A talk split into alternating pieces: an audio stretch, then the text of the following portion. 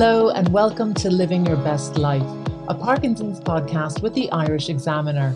I'm your host, Anne Marie O'Connor, and we're here to mark Parkinson's Awareness Week with a five episode special focusing on personal stories from the Irish Parkinson's community, the obstacles faced, challenges overcome, and tools used to live their best lives.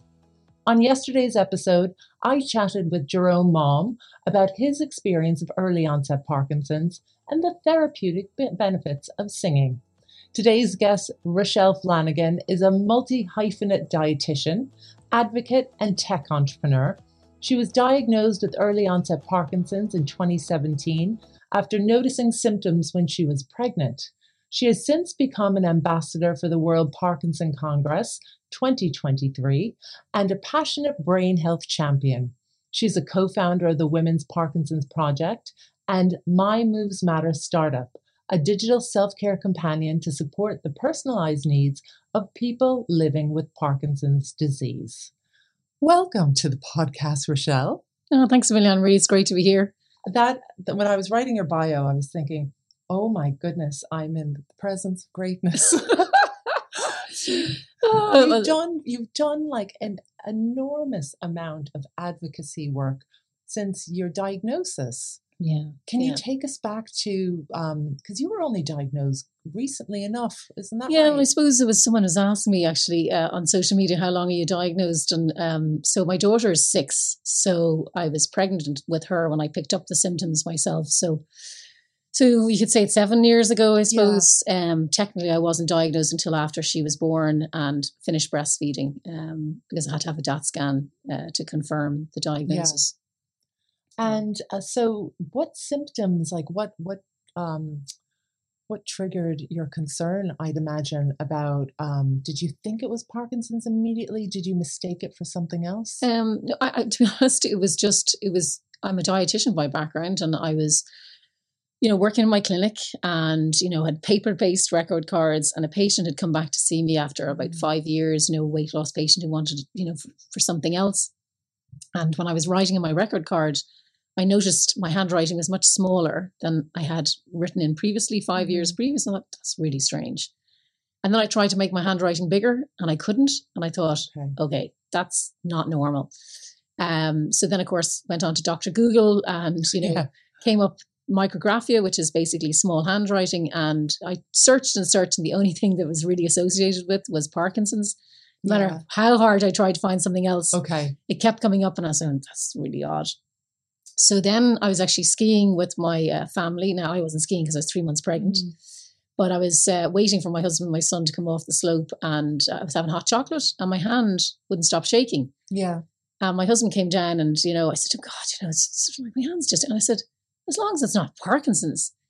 And yeah. I don't know what made me say that, but I just was like, okay, the penny dropped between the handwriting and then my hand shaking. Yeah. I thought, okay, I need to do something about this. So I went to my GP and said, I think I need to see a neurologist um, and got a referral to a neurologist. And when he saw me, I had no other symptoms. Mm-hmm. Um, I, well, one thing I did have was um, an aching sort of upper arm.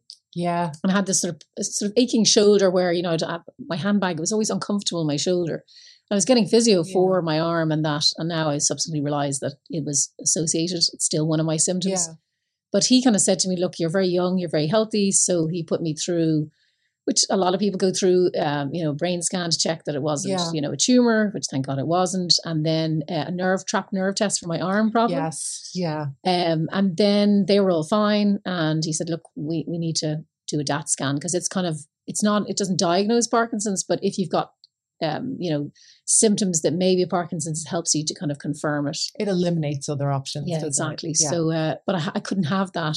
First of all, I have to pay for it privately, but I couldn't yeah. have it until my daughter was born and breastfed because it's you know it's a dye that you take yeah. so that you yeah. can't obviously um you know have a, a, a child you know um, with it um a baby so so I had that uh, but I kind of knew myself that yeah. it was probably highly likely to be Parkinson's so when I was diagnosed and tell you it was the 20th of June yeah yeah um one o'clock I think most people yeah. can remember exactly remember you know it's a bit like when Princess Diana died you know everyone remembers where they were so basically um it was it was kind of sad because we were going on holidays a week later, and eh, you know, it just just the world kind of changed, yeah. and you know, what should have been a wonderful celebration of my daughter being born, you know, came with bittersweet diagnosis of, of Parkinson's. And was the impact immediate or did you find that it was a slow burn? Like I found with my diagnosis, I was in shock mm. and it, it didn't really register. I went into practicality mm. mode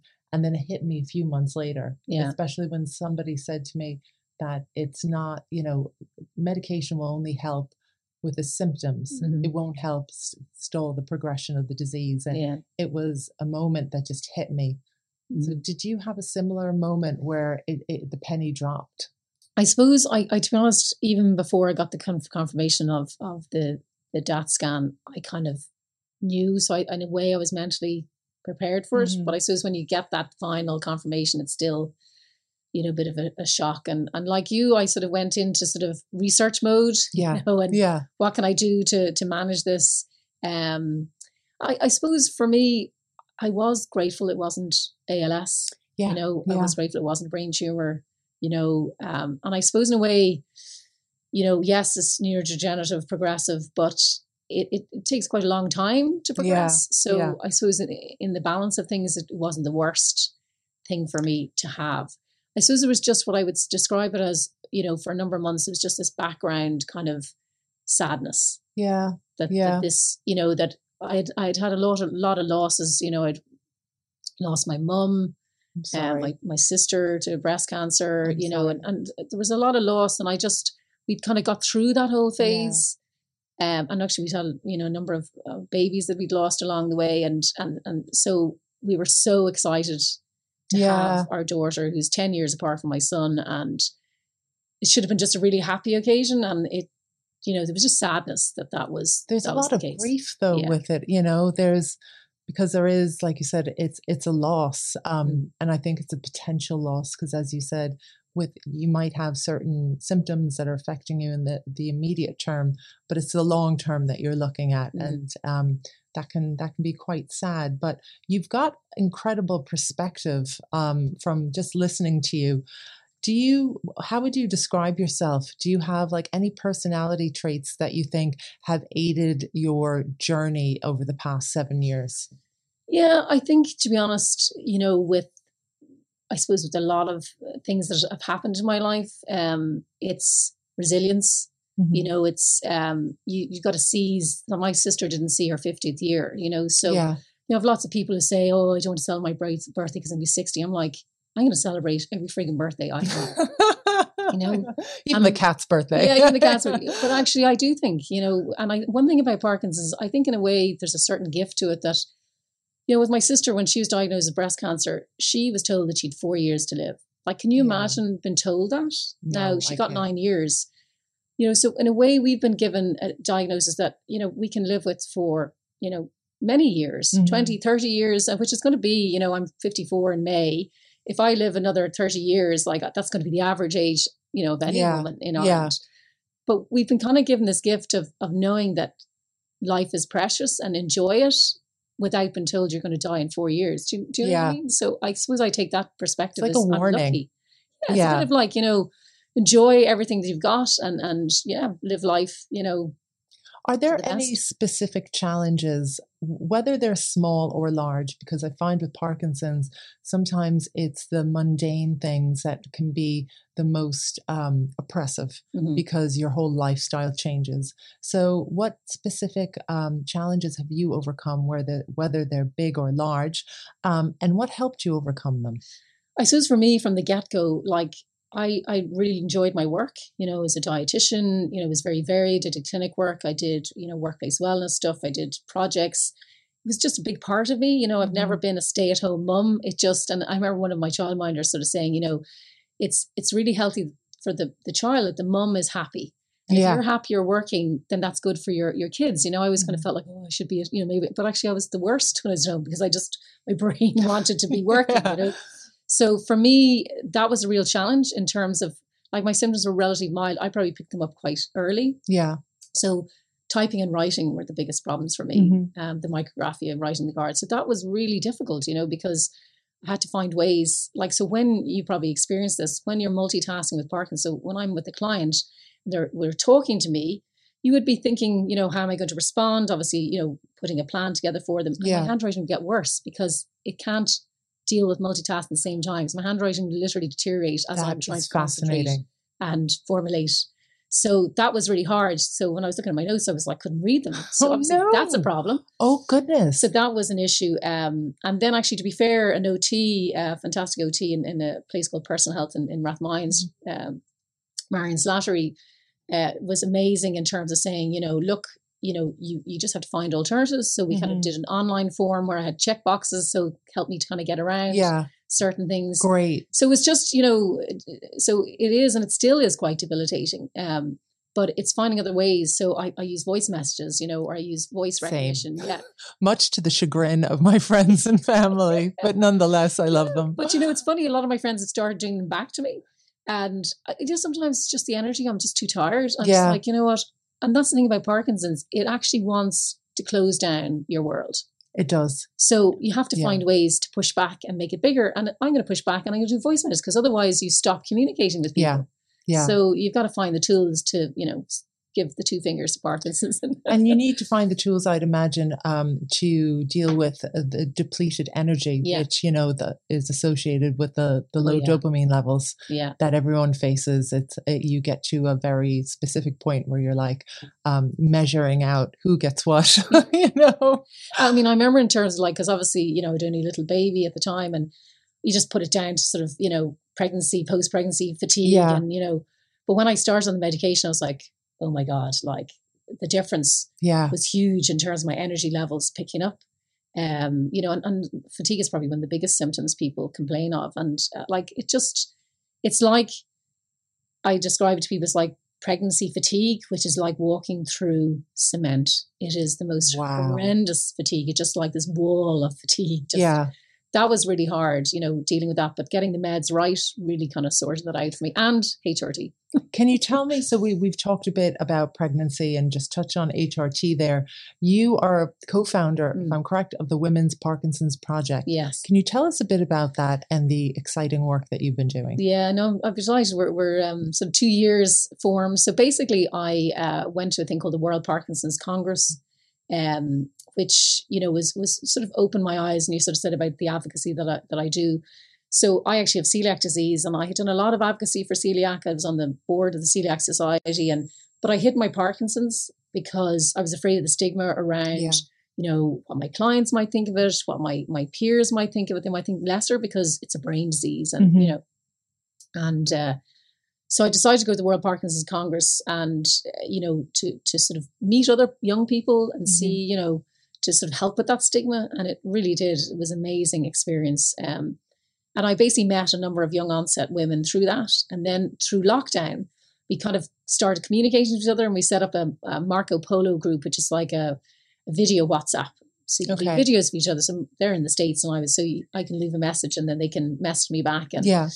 and uh, we started to notice things like that our symptoms got worse around our periods, you know, and various different things were different for women. And, you know, in that we um we kind of said, you know, really we need to raise the voices of, of women with Parkinson's. Mhm. And that basically was how the Women's Parkinson's Project. So it's not a not for profit or anything. It's just Yeah. three women who came together uh, who decided to do just that, to raise the women, the voices of, of women with Parkinson's. And you wrote um, or co-authored a report, I believe, on the unmet needs of women. Yes. Yeah. Can you talk to us a bit about that? Yeah, I mean that sort of came from the work. So I noticed I say that my symptoms got worse around my menstrual cycle, Mhm. and uh, I did a survey of you know 209 women around the world, and 150 of them were still menstruating, and 86 percent of them had the same issue.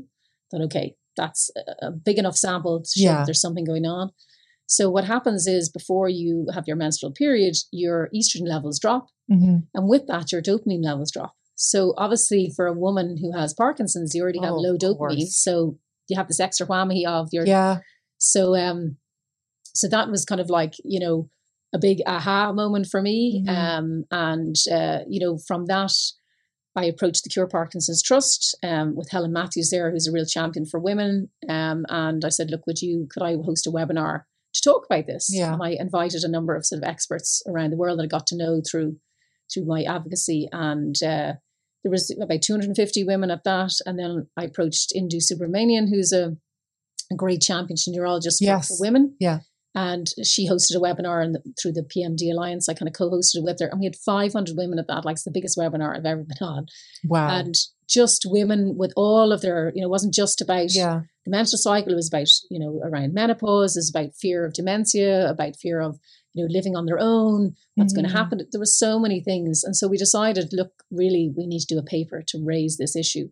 Yeah. So we did a paper, and it raised an awful lot of unmet needs uh, for women. And uh, we we posted on social media, got about eighteen thousand views, and it's really spawned an awful a movement, I think, within the Parkinson's community to really start looking at the diversity of people with Parkinson's. That's not just the old shaky man that Yeah. unfortunately the image has been for many years. And in this paper, um, were you looking at different um, diff- women of different nationalities and different ages Yeah. and different onsets? Yeah. So, you know, things like in terms of women with Parkinson's of different ethnicities, they Mhm. actually fare the worst. So, um, you know, women generally get less access to research than men do.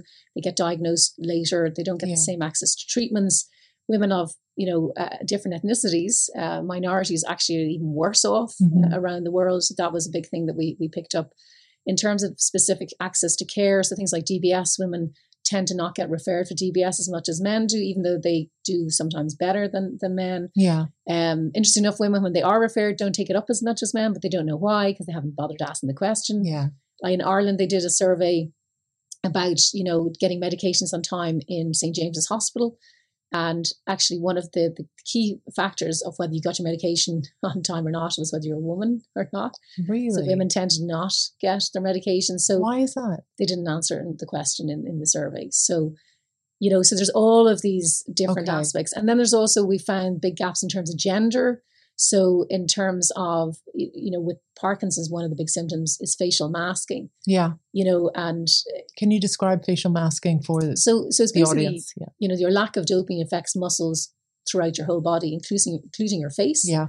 So, it actually means that people don't smile as much. hmm And, you know, interesting, I think back, my son used to say to me, Why aren't you smiling, mum? You don't smile as much. Really? This is before I was diagnosed, Out of the mouths of babes. out of the mouth Yeah. of babes. So for women, what came up through the research is that's actually a real uh, problem for them because you know society expects women to be smiley and happy. Yeah.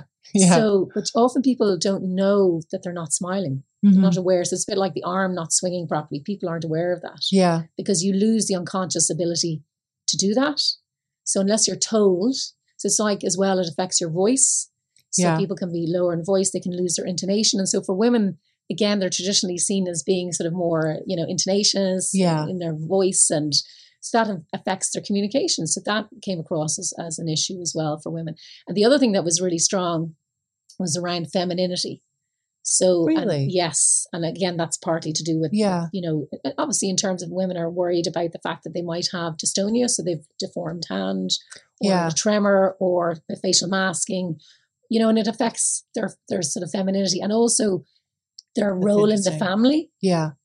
For some women, can't take that role, do it as well as they want to do it, and So the caregiver role tends Yes. to, you know, typically be yes, fall, I should Yes. say, on the shoulders of a woman. Yeah. So, um, yeah, Yeah. that's that's all really interesting. yeah.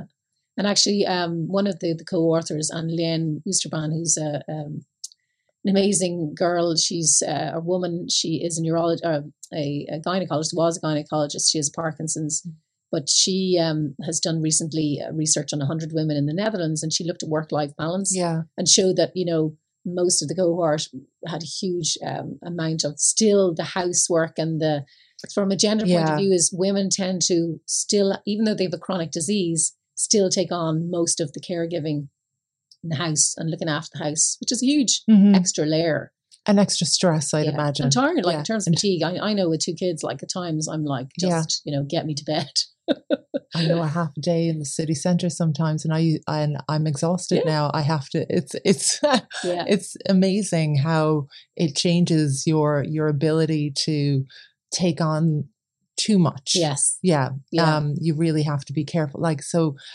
i i find it it it saddens me that Mm-hmm. like women feel that they they have the they have the the duty as a caregiver Mm-hmm. but also they have parkinson's but they feel that the where are their needs getting met because you know your cup isn't full. So Yeah. how can if you're running on empty, like how do you serve the needs Yes. of others? Yeah. Um, Yeah. it must be exhausting. Yeah, and, and it's and it is a concern because it means that you know uh, women, but it does happen to men as well, especially younger onset, you know, Yeah. early onset. Is we know that generally speaking, if you're diagnosed early onset, um, that you lose twenty years of work life. Oh God, You know, yeah, but that actually could change if Mhm. we got earlier access. And I, what I find with Parkinson's, you know, most people tell me, and I experience as well. You're, you're told you have a neurodegenerative progressive disorder, kind of here's some pills and off you go. yeah, But Yeah. there's so much, you know, going back to your podcast, the living your best life, you know, which is in terms of the app is, is about empowering people Yeah. to live their best lives because you can live well with Parkinson's, but it's it's getting support and the it's care. it's a multi-dimensional, multifaceted disease. So Mm. Yeah. pharmacological is one point. Absolutely. Um, but then you have the your community Mhm. and you have all the tools which we're going to get into now Yeah. because this is the juicy bit. so I want to talk to you about the tools outside of you know medicine uh, for living your best life. Um, how you you know the the adjunctive tools that you take into your life that may serve you and hopefully serve our audience. yeah. So you have co-founded a very interesting app called My Moves Matter. Mm. Can you talk to us a bit about that? Ben? Yeah, I mean, basically, it spawned from uh, taking part in a digital hackathon, Mhm. um, and basically, they asked you to bring a problem, and we, you know, the, the hackathon would help you build something to solve that problem. So basically, it was to develop app, and it kind of came out of the paper that we did on unmet needs that we needed some tool for women to be able to to actually prove that they were experiencing what they're. I mean, it's terrible to say that, but we needed something to prove that they were experiencing the problem they Yeah, had yeah, because there's no clinical guidelines out there Mhm. to manage it because there's no evidence. yeah. So surveys aren't enough. We need prospective evidence. So what we've built is an app that tracks women's Parkinson's symptoms across their menstrual cycle and their medication intake. So we're going to hopefully do a pilot project with UCC, with um, Aideen O'Sullivan there, who's a neuroscientist, just amazing research for, Yes. for Parkinson's, uh, and also link in with the Health Innovation Hub in Cork. Um, I'm going to link in with Bart Post, who works with Young Onset Group with Annelien in Holland, uh, to do a pilot trial perspective. So over you know three to four months, so we can actually hopefully prove what they have been experiencing, so that we can lead to you know getting bigger research funding to, to actually you know get the evidence so we can have the clinical trials. So women aren't going into their neurologist and they're saying, "Oh, we don't know anything about that." There will actually be clinical guidelines. That's the the, the dream. Um, but also in terms of the whole point of the my moves matter is it's not just about movement. It's actually it's what's your next move in life. What's your next choice? What's the Mm-hmm. Yeah. next decision? So the app, you know, although we're going to be doing the pilot trial on women, is going to be open to men and women because it's about back to your point about personalizing. So yeah. we know as well that women are, or men tend to be less health seekers. Mhm. And that's a problem with Parkinson's. If you don't look for help, your Parkinson's is going to get worse. 100%. I couldn't agree with you more. So Parkinson's, you know, so if you think about it, Parkinson's because of lack of dopamine. What does dopamine do? It actually motivates you. Yeah. It stimulates you. So you need to do the things that stimulate you. So back Yeah. to your question. For me, it's my family, it's my friends. Yeah. You know, my female friends in particular, you know, in terms of that sort of uh, just you just you probably know when you go Yeah. with your girlfriends, Yeah. you just get this buzz. You get it. You get you. Yeah. Yeah. you that's your dopamine. It's, That's your it's dopamine. stimulating your dopamine. So for me, you know, I started a thing called the dopamine dunk, which is where I go sea swimming, and Yeah. uh, I basically did a fundraiser in in lockdown to raise money to send people with young onset to the World Parkinson's Yeah. Congress because I, you know, really benefited from it. Thought other people need to to go to it, and I basically said, right, I need to do something that's going to challenge me. Um, you know, because to, to raise money. So I went out for the 30 days of my birthday month or 31 in May 2021 and friends from all sorts of walks of life came and other people that I met, new friends now. And we've continued on. So we did it for 30 days. It was absolutely amazing. The sense of community, Yeah. you know, and that's what one thing that comes through in terms of the research around Parkinson's over COVID. It actually showed that the biggest factor for people worsening in their Parkinson's is loneliness. I, you know, that was one one of the things that I've been so keen to address on on the podcast is Mhm. is loneliness Mhm. because it, you know, it goes hand in hand with isolation. Mhm. And um, like you said, that's just um, and it's, it's studies have proven across the board. Anyhow, with Yeah. like the elderly in Yeah. particular, Yeah. that isolation and and we we recognize it from COVID how important community is. But when you have low dopamine, I Yeah, mean, the- Absolutely. So it's, it's even more so. Yeah, it's crucial. crucial. So for me, you know, that is really important. So community amongst my friends, doing things I like. Like I, I play hockey as well, and I've gone back to. You're an hockey. international hockey champion. I, I, I did, yeah, 23 caps for my Yeah. country, um, which I'm very proud of when I was younger. Amazing. Um, and uh, so I was kind of debating, you know, I kind of thought to myself, I don't know whether I'll be able to play as, you know, well, because, you know, yeah, on my right side is, you know, is my affected side, and would I be able to play as well, you know, in terms of rigidity and slowness of movement. But it's fascinating. When I have a hockey stick in my hand, it just it just goes away. I Yeah. just and I, I've seen there's countless examples where people who can't walk get on bike dance. or they yeah. can dance. So there's something going on there in terms of the brain that it Yeah. compensates. So that's been a real, um, you know. So I suppose in a way, it's I've just kind of thought, don't feck it, like just Yeah. give it a lash, and I'll do it as long as I can do it, and you know. So that gives me, you know, a boost as well. So that's really important for me is is is, is my sport and that. And obviously, as a dietitian, Mhm. food must be a sort of medicine as well. Is there a way that we can, are there any tips that you can give the audience in terms of how they can make small changes Yeah. um, to what they eat Yeah. just to improve their mood and improve their well being? Yeah, I mean, in terms, I've done lots of research in this, and it's it's um, you know an area that is is quite simple to change, but actually the research is showing you know signs that the things like the Mediterranean diet or a diet called the Mind diet. Um, actually may be able to help slow progression, which is a bit like exercise. So at the there's no drug can do this. Yeah.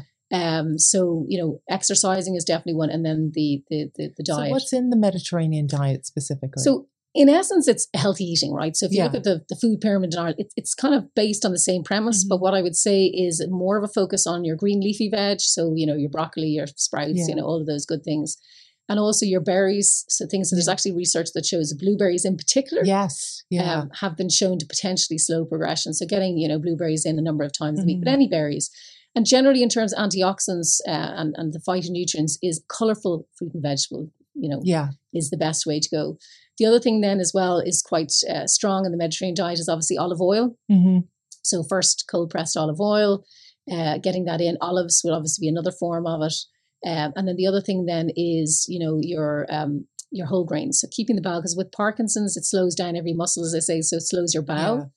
So uh, with Parkinson's, when you're constipated, if you're on medication, it can affect the absorption. Yeah.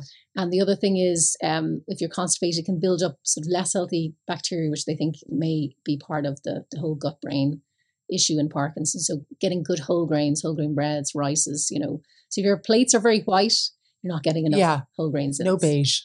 no beige food. Yeah, and then and fluid, getting Yeah. in plenty of fluid, and, and then just in terms of if people are on levodopa medication, which Mhm. most people are, it's timing your meals separate to your medication if they have a lot of protein foods like Yeah. meats. fish, that's that that's key. I mean, these uh, that's from that for me was a real tipping point. Um, I had no idea that Yeah. was that that was something that was a thing. I know, and I- Yeah, I- I, literally spent you know since I was diagnosed, sort of advocating and ed- educating people Yeah. around that because it isn't something that's you know the, the pharmacies don't say it often, the neurologists No. weren't saying it, and it's it's it can make like I've had people say it's been a life changer for them in in terms fairness, of someone could have said it to me, but I think when you're diagnosed, yeah, a lot goes in one ear and out the other.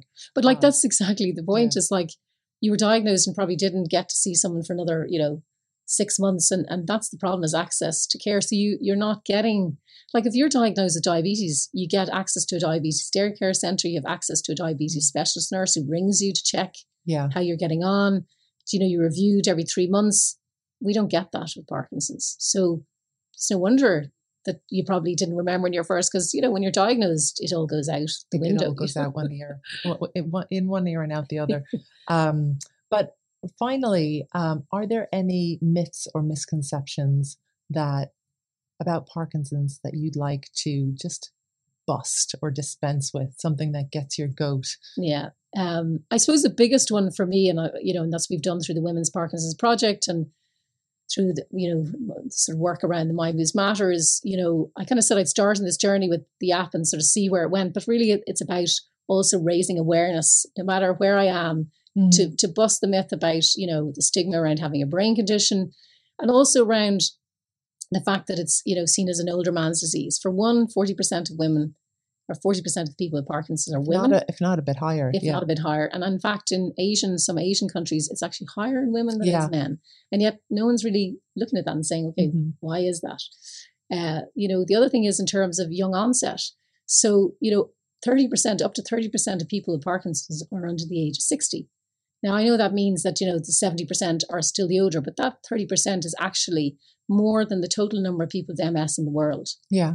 And yet, MS, you know, people are aware of it because it's a younger disease and they do more around it, but we kind of don't get, there's very little research for early onset. There's very little support in terms of, you know, access to, to uh, programs because they're told, well, I mean, I had one gentleman who said, Macy, his neurologist said, come back to me when you start falling. I mean, hello? That's too late. You know, so mm. so that's for me is is is is you know really important. Is is there's a kind of um, bias, an inherent bias that people you know, think that it's an older person's uh, disease. And in fact, um, you know, uh, a nurse that I've sort of been talking to, and she said she uh, she didn't realize that she had her own inherent bias until she was in a clinic, and a woman came in, an older woman with her daughter, and the nurse, this lady said, she said to the the daughter, look, you know, we might be a while with your mother, you know, if, if you want to take a seat here. And she said, well, actually, it's not my mum who has Parkinson's, it's me. Yeah. So, yeah. you know, so I think we need to stop you know, uh, having that preconceived notion because people are being missed and misdiagnosed. And by the time you're diagnosed with Parkinson's, you've lost up to 60% of neurons. Yeah.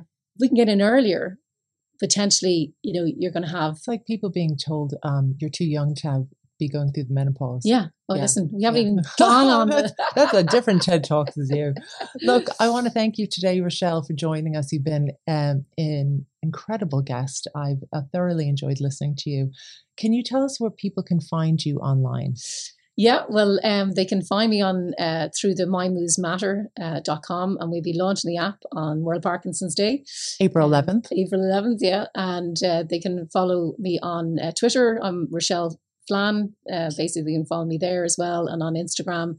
And uh, yeah, through My Moves Matter, be delighted. And thank you very much for, and obviously through the Women's Parkinson's uh, Project uh, website as well. And we'll put all of those um, in the show notes, those details about the Women's Parkinson's Project and My Moves Matter. And if I could just say at the end as well, um, just a little shout out for the World Parkinson's Congress is uh, in the beginning of July this year in Barcelona. And I would highly advocate you know the people go to it because it is an amazing uh, you know um, congress where you get access to people that you wouldn't normally get access to mm-hmm. experts around the world therapists that we don't have access to here.